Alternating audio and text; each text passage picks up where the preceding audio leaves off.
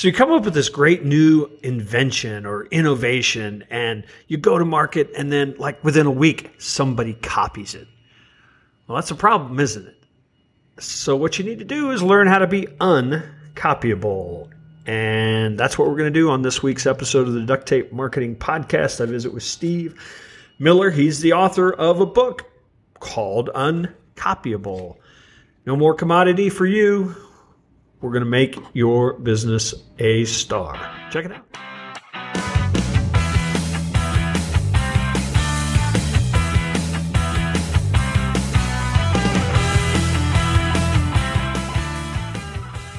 Stuff like payroll and benefits are hard. That's why I switched to Gusto. And to help support the show, Gusto is offering our listeners an exclusive limited time deal. You sign up for their payroll service today, you'll get three months free once you run your first payroll. Just go to gusto.com slash tape.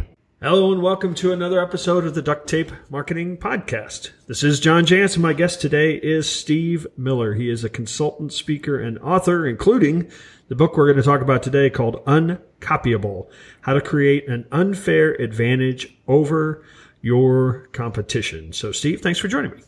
Hey, John, thanks a lot. I appreciate the invitation. So, I'm going to let you do kind of a um, response to something I hear all the time. I sell blah blah blah, and everyone has the same blah blah blah. How how in the world am I going to differentiate? I mean, I I can't tell you how many times I've heard that from people selling stuff that they think is just a commodity. Yeah, you know that's uh, that's so true now because uh, and it's and it's technology's fault, quite frankly, because uh, you know, in fact, you and I were just laughing because of we've been around this for so long. You know, back when I used to have a real job, and you you do go into production and build things uh, a lot of times you had a you had a, an advantage over the competition, and the, the advantage was that you had a little bit of time before before they could catch up with you or copy what you were doing. Um, but over the years, technology has turned it into where it is really hard to differentiate yourself from your competition with just your products or even your services. And so we hear these complaints you know, you and I both hear these complaints all the time from people saying, "Guy, come up with a new idea," and gosh, the competition just grabbed it and copied it right away. You know, and uh, you know, how do I how do I how do I se- separate myself? And uh, and and it's kind of how how this whole thing got going with me as a consultant was because I saw this happening a number of years ago, and ultimately developed into my book. You know, what I try to explain to people is that they've been fighting and competing under the same unwritten rules for so many years and the unwritten rules are that you you compete by product service and price and as you all know uh, if your products are commodities and the customer can't really see a huge difference between your services well then it boils down to a decision of its price and nobody wants to fight that battle to the to the bottom uh, but unfortunately most people that's what they do I always tell people there's always going to be somebody willing to go out of business faster than you. Yeah, I, I, I, actually heard you say that once, and I thought that was really hilarious.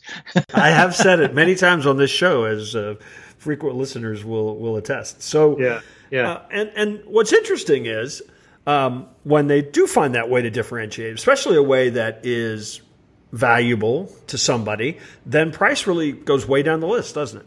Uh, and if in, in fact, in my opinion, if it's done right, price kind of just goes away.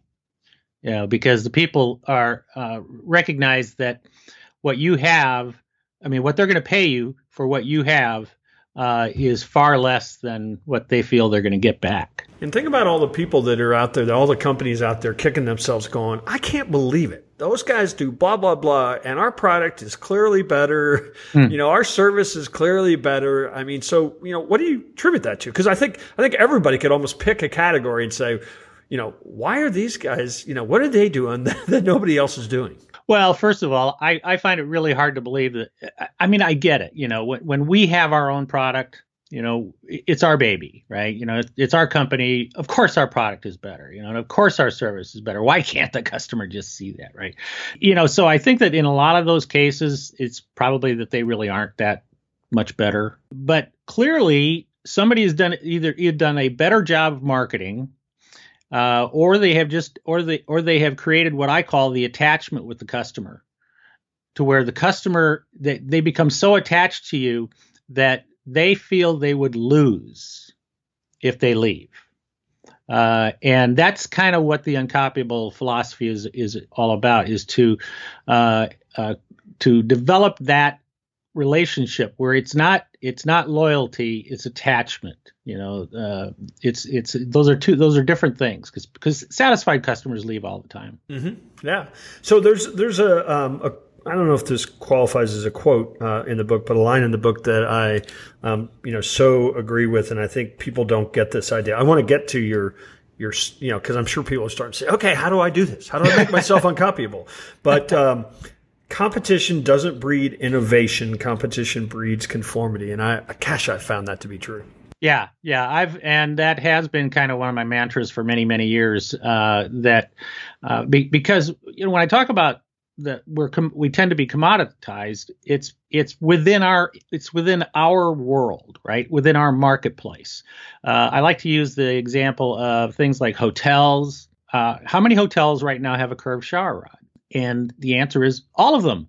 They all have curved shower rods in the in in the bathrooms right? Well you know a few years ago and it really wasn't that that long ago westin hotels installed curved shower rods in their hotels, thinking, you know, this is going to be a great differentiator uh, mm-hmm. from us. Well, all the other hotels were watching, and they said, well, we can do that too, right?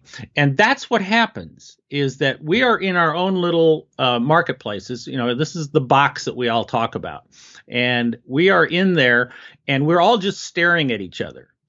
And when we stare at each other, and somebody somebody comes up with something that is typically better, not necessarily different, uh, we just we just say, well, we can do that, but we can do it better.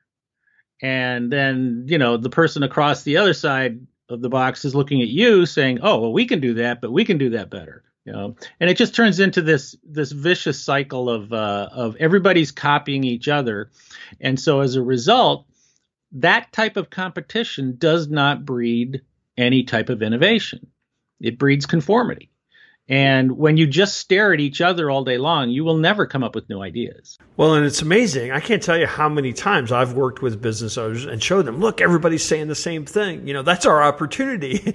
and instead, I get the, well, nobody, no, no other accountant you know wears purple shirts why would we do that you know and that's right and it's, exactly it's almost right. like they're afraid of it you know and and uh, i think it's a real opportunity isn't it Oh, it's it's a tremendous opportunity because uh, it's like I you know I mean I'll say to people, look, you know what's the most popular roller coaster in the world?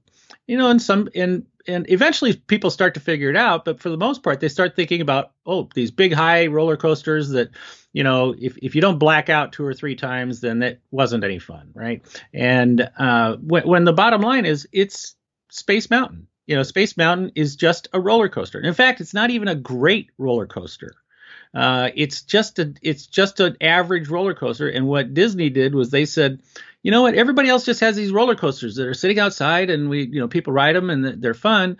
But I'm to have something that people you know th- that they don't get anywhere else. And so he created space mountain and they don't even they don't even call it a roller coaster. One of the things that um, and this kind of gets at my people are afraid to you know to be different sometimes. I think one of the things this takes and you talk about the the uncopyable mindset so right. that's got to be the starting point, doesn't it? Explain to us what that is. Yeah, it is the starting point. And I actually learned this a number of years ago from a couple of pretty smart people. Uh, when I was a kid, uh, my dad was the co inventor of the eight track tape player. Uh, I think for most of your listeners, they're probably going to have to go look that up. Uh, but it wasn't it wasn't Dad who taught me this. It was that they uh, they decided when they were going to manufacture this, they were going to manufacture it in Japan. And back in the 60s, made in Japan was, you know, was a piece of junk. But there was this American who was consulting for Toyota at the time and helping them to develop cars with high quality. And his name was Edwards Deming. And so Dad and uh, um, his other partners uh, hired Deming to come in and work with them on creating this, uh, you know, a quality eight track. And and as a kid, as as a young teenager, my dad thought it would really be fun to just drag me along to some of these dinners with these guys and stuff. Uh, you know, totally ignoring the fact that I was a teenager who had no interest in being around these other people whatsoever. But but Deming is is now very very famous, and he and one of the things that he used to talk about in his total quality management theory was benchmarking. And you know, we just talked about that a little bit because benchmarking is is basically means to uh, watch your watch the competition, but but but the essence of best benchmarking is that you watch the best, right? And you study best practices, and then you emulate within your own context. Now, one of the things that Deming stressed, though, which is what's missed by a lot of companies, is that he said, look, you can't just benchmark your competition because again, you're not going to come up with new ideas by benchmarking your competition. You benchmark them just to see where you stand uh, in the industry. But when you want to get new ideas, you have to leave your planet and go study aliens. In other words, get out of your box and go study aliens who are completely unrelated to you. And then when you study them, now you start to see things that you can steal from them and i call it stealing genius. That's the the, the technique that i use. And you go study ideas from them and you bring it back into your world and it's brand new. Wouldn't it be great if in your business all you had to do was the stuff you love? The reason you started the business and not all that administrative stuff like payroll and benefits. That stuff's hard especially when you're a small business. Now I've been delegating my payroll for years to one of those big corporate companies. And I always felt like a little tiny fish. But now there is a much better way. I've switched over to Gusto and it is making payroll and benefits and HR easy for the modern small business. You no longer have to be a big company to get great technology, great benefits, and great service to take care of your team. To help support the show, Gusto is offering our listeners an exclusive limited time deal. If you sign up today, you'll get three months free once you run your first payroll. Just go to gusto.com forward slash tape. So, one of the things you mentioned um, was this connection, you know, because again, I think a lot of people are thinking, oh, I just need to make this new twist on my product or this new you know way that we go to market. Um, and you know, I especially watch millennials, and um, you know, because I I have four daughters that fit in that age group, and you know, they will spend their last dime to be entertained um, by mm-hmm. a company, and so and and in fact won't. In fact, some of them, you know, won't do business with a company if that company doesn't have smart marketing and a good experience. And, and so, yeah. you know, I think yeah. that that idea that, you know, the real innovation that a lot of people are missing is in creating a better experience. Yeah, exactly. And a great example is that the fact that you mentioned you had four daughters. You know, I have one daughter, and uh, so I assume you're familiar with the American Girl store. You know, the American Girl store, you know, did exactly that. Let, let's start with the fact that it's just a doll store. I mean, that's really all all it was all about was was selling a doll. But they decided that the dolls would have stories. So the so the dolls had stories, and in, in the early dolls were historically historical uh, uh, dolls based on different eras of, of American history. And my daughter's was Tiffany, who was uh, the American Revolution. She has um, authentic clothing for that. They had they had books uh, that you could read about um, the doll, and but that way they would be based in act, actual, uh, you know, Revolutionary War events. Uh, so she learned about the Revolutionary War, and then when you took their when when you take your daughter to the American Girl store, you know they had a restaurant, they have a beauty salon, they I've heard they've even they've even started having a tattoo parlor. I'm not sure about that, but uh, lots of different ways for the uh, for the girls to experience a doll, right?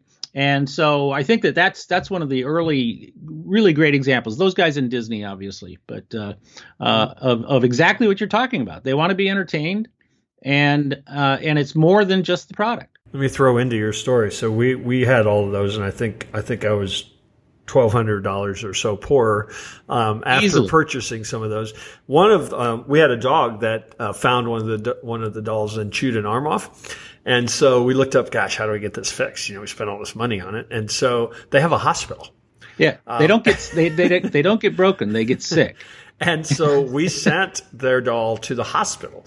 And it was going to be about a two week process. And about halfway through, my daughter gets a letter from the doctor saying, you know, how I can't remember the doll's name, but how the doll was doing. And then when we got the doll back, there was a full report of, you know, how she did and right. what, what happened. And it was, it was unbelievable. Yeah. If you'd actually taken the doll to the store, uh, you would had you would have actually gone in and you'd had to checked her in to the hospital and somebody in a nurse's uniform would have come out with a wheelchair for the doll. You know, this is actually what they do. I mean, it's it's it's fantastic learning experience for those of us that uh, you know are stuck in our worlds.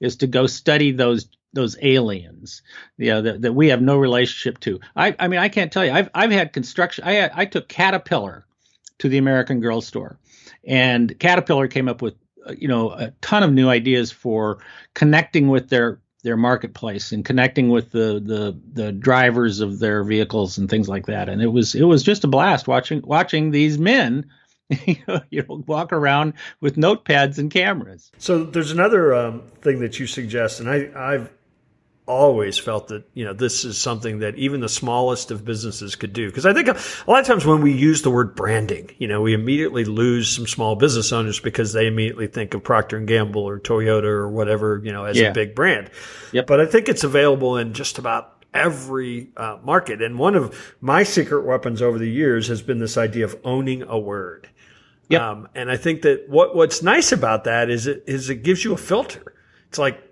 you know, is that our word? Are we living our word? Are we, you know, being true to our word? And I think as much as anything else, it actually helps you from just being a scattered brand. Well, and I think that I, I, think that there's yeah there's a lot of confusion about the word brand, and what I try to explain to small businesses in particular is that th- it's probably more important for them uh, because it's it's what is actually going to help separate them, and so you know, like you say, the exa- that's exactly right. And, and and of course, you know, probably the most famous example is is Volvo. You know, they own the word safety, and and if they were to ever start building cars that were not safe, they would destroy their brand.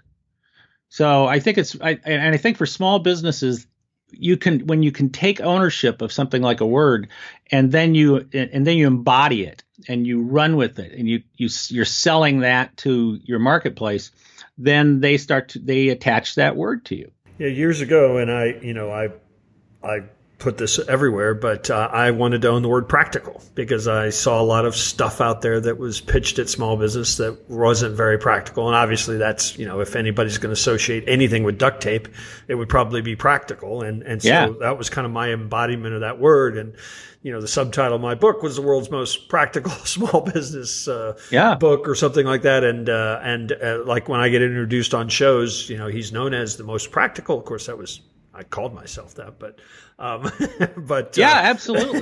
absolutely. But I think that idea of owning a word just made it simple because then you know a lot of cases where somebody'd say, "Oh, we you know." Have you seen this new tool? And I was like, well, if that's not a practical tool for small business, I, you know, I'm going to pass. And, and right. I think that that's the, that to me is one of the beauties of it because we're so attracted to, oh, we could do this or we could do that. And I think owning a word or having that word be your thing allows you to stay based, you know, where you should stay. That's a really good idea. Uh, um, I mean, I do talk about that in my book about you know selecting, uh, you know, understanding that if you select something like a word, uh, you know, you can use that to uh, connect with your with your marketplace. But I think that that also exactly what you just said, it grounds you uh, and it keeps you kind of on on point when when you know there are shiny objects all around us. When I started, there were about five ways to get your word out, and there are now about fifty. And I think that's actually been uh, the source of a lot of stress for small business owners. It's like I can't do it all, and I think the point is you probably don't need to if you have a good strategy. No, that's exactly right. I mean, it's like even you know people say to me, or you know, people will ask, you know, what what about social media? What should I do about social media? And I just tell them, well, first of all, find out which one your customers are using. don't don't go just using one if they're not on it. you know, you know, but but and just pick one, you know, and use that. So, Steve, where can people find out more about your work and obviously pick up uh, a copy of Uncopyable? Well, obviously, the book is on Amazon. Uh, it's done really, really well. I'm uh, just blown away by how well it's been it's done since it's since it's come out, and just ton, you know nothing. And and, and I'm going to jinx myself here because I'm going to say that it has nothing but five star reviews, uh, and my wife is just totally paranoid that somebody's going to come up with a you know four star review. But uh, um, tell her the research suggests that 4.6 is actually more believable than five. So you really need that one or two four star reviews. Okay, I'll tell her that, or she can hear it when she listens to this. But uh, obviously, you can get the book there. Uh, you can connect with me uh, at my website, which is theadventure.com, uh, theadventure.com. But in addition to that, um, you know, following along with exactly what we were just talking about, about how branding is so important for for small businesses.